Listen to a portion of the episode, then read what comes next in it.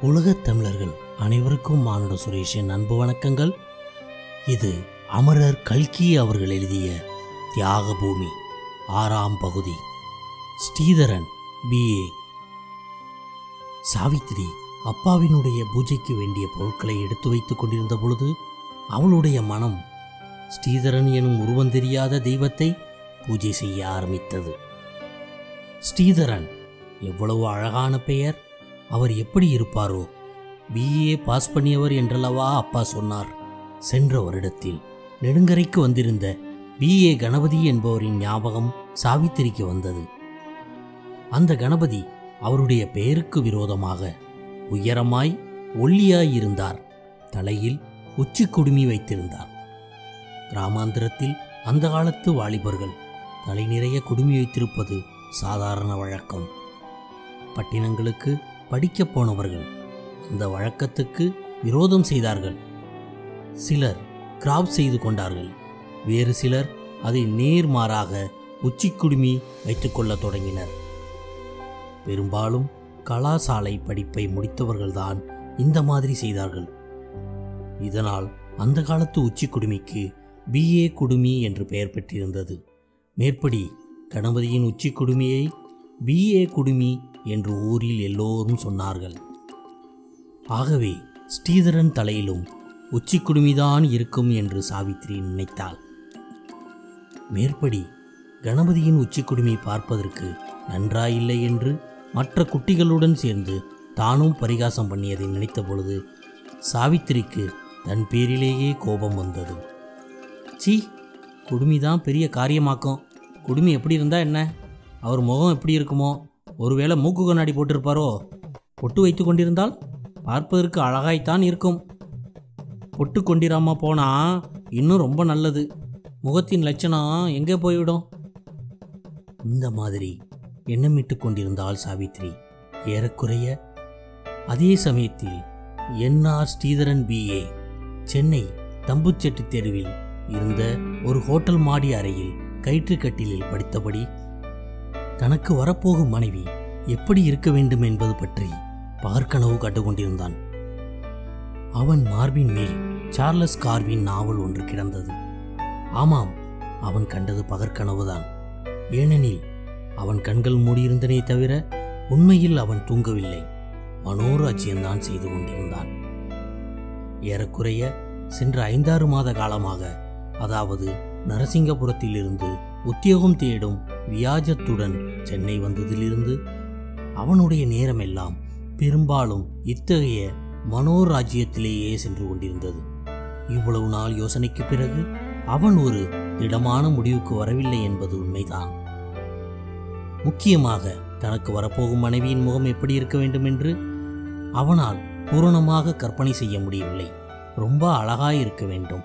ரொம்ப ரொம்ப அழகாய் இருக்க வேண்டும். தான் இதுவரையில் பார்த்திருக்கும் அழகான முகங்களை எல்லாவற்றையும் காட்டிலும் அழகாக இருக்க வேண்டும்.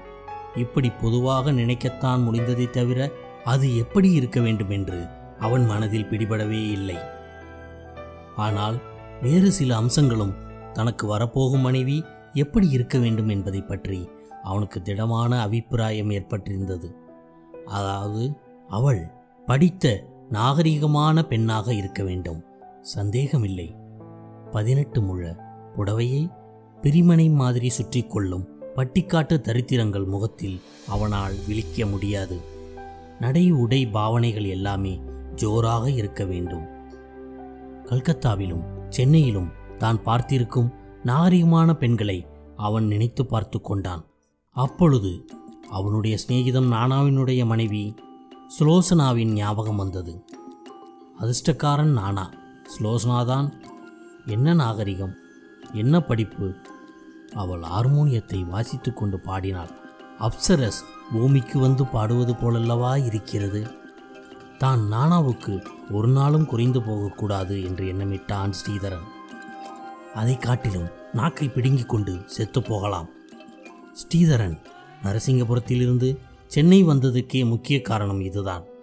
அங்கே இருந்தால் யாராவது பட்டிக்காட்டு பேர்வழிகள் வரன்கிரண் என்று ஜாதகத்தையும் கீதகத்தையும் எடுத்துக்கொண்டு வந்து சேர்வார்கள். அம்மாவும் அப்பாவும் மாற்றி மாற்றி பிராணனை வாங்கி விடுவார்கள். அந்த தொந்தரவு வேண்டாம் என்று அவன் சென்னைக்கு வந்திருந்தான். எல்லாம் சரிதான். அவனுடைய எண்ணம் நிறைவேறுவது எப்படி? தாயார் தகப்பனார் பிரயத்தனம் செய்ய வேண்டும் என்றால் பிறகு கல்யாணம் நடப்பதுதான் எவ்வாறு? இந்த பாழாய் போன தேசத்தில் மனதுக்கு பிடித்த ஒரு பொண்ணை காணோம். காதலித்தோம் கல்யாணம் செய்து கொண்டோம் என்பதற்கெல்லாம் எங்கே இடம் இருக்கிறது? ஐயோ தான் ஐசிஎஸ் படிப்பதற்காக சீமைக்கு போவதாக சொன்னதை அம்மா மட்டும் பிடிவாதமாக தடுத்திராவிட்டால்? நீ சீமைக்கு போனா நான் உயிரை விட்டுருவேன் என்றளவா சொல்லி தடுத்துவிட்டால் பாவி. ஒரு தாய்க்கு ஒரு பிள்ளையாய் இருப்பதில் இதுதான் கஷ்டம். சீமைக்கு மட்டும் போயிருந்தால் ஸ்ரீதரன். அந்த நிமிஷம் மனோராஜ்யத்தில் கப்பல் பிரயாணம் செய்யலானான். கப்பலின் மேல் தளத்தில் அவன் குறுக்கு நெடுக்குமாக உலாவுகிறான். அப்பொழுது எதிரில் நவநாகரிகத்திற் சிறந்த ஒரு பெண் வருகிறாள். அவள் யாரோ?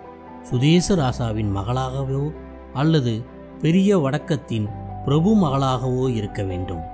அவளுடைய கண்கள் சந்திக்கின்றன. பிறகு அவளுடைய கரங்கள் சந்திக்கின்றன. அவளுடைய அழியாத காதலுக்கு அறிகுறியாக அவர்கள் தங்கள் விரலில் உள்ள மோதிரங்களை மாற்றிக்கொள்கிறார்கள் ஆஹா நானாவும் அந்த கப்பலில் இருந்து இந்த காட்சியை மட்டும் பார்த்தானேயானால் என்ன செய்வான்? வயிறெறிந்து கடலில் குதித்து விட மாட்டானா? ஸ்ரீதரனுடைய மனோராஜ்யம் இவ்வளவு ரசமான கட்டத்திற்கு வந்திருந்த பொழுது அவனுடைய அறையின் கதவை தடதடவென்று தட்டும் சத்தம் கேட்டது.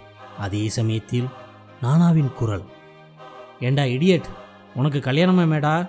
எந்த மடையண்டா உனக்கு பொண்ணை கொடுக்க போகிறான் என்று முழங்கிற்று.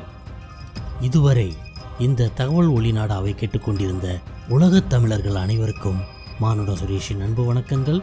இதன் தொடர்ச்சியை அடுத்த பாகத்தில் நாம் பார்க்கலாம். எனது பதிவினை பற்றிய உங்களது விமர்சனங்கள் வரவேற்கப்படுகின்றன.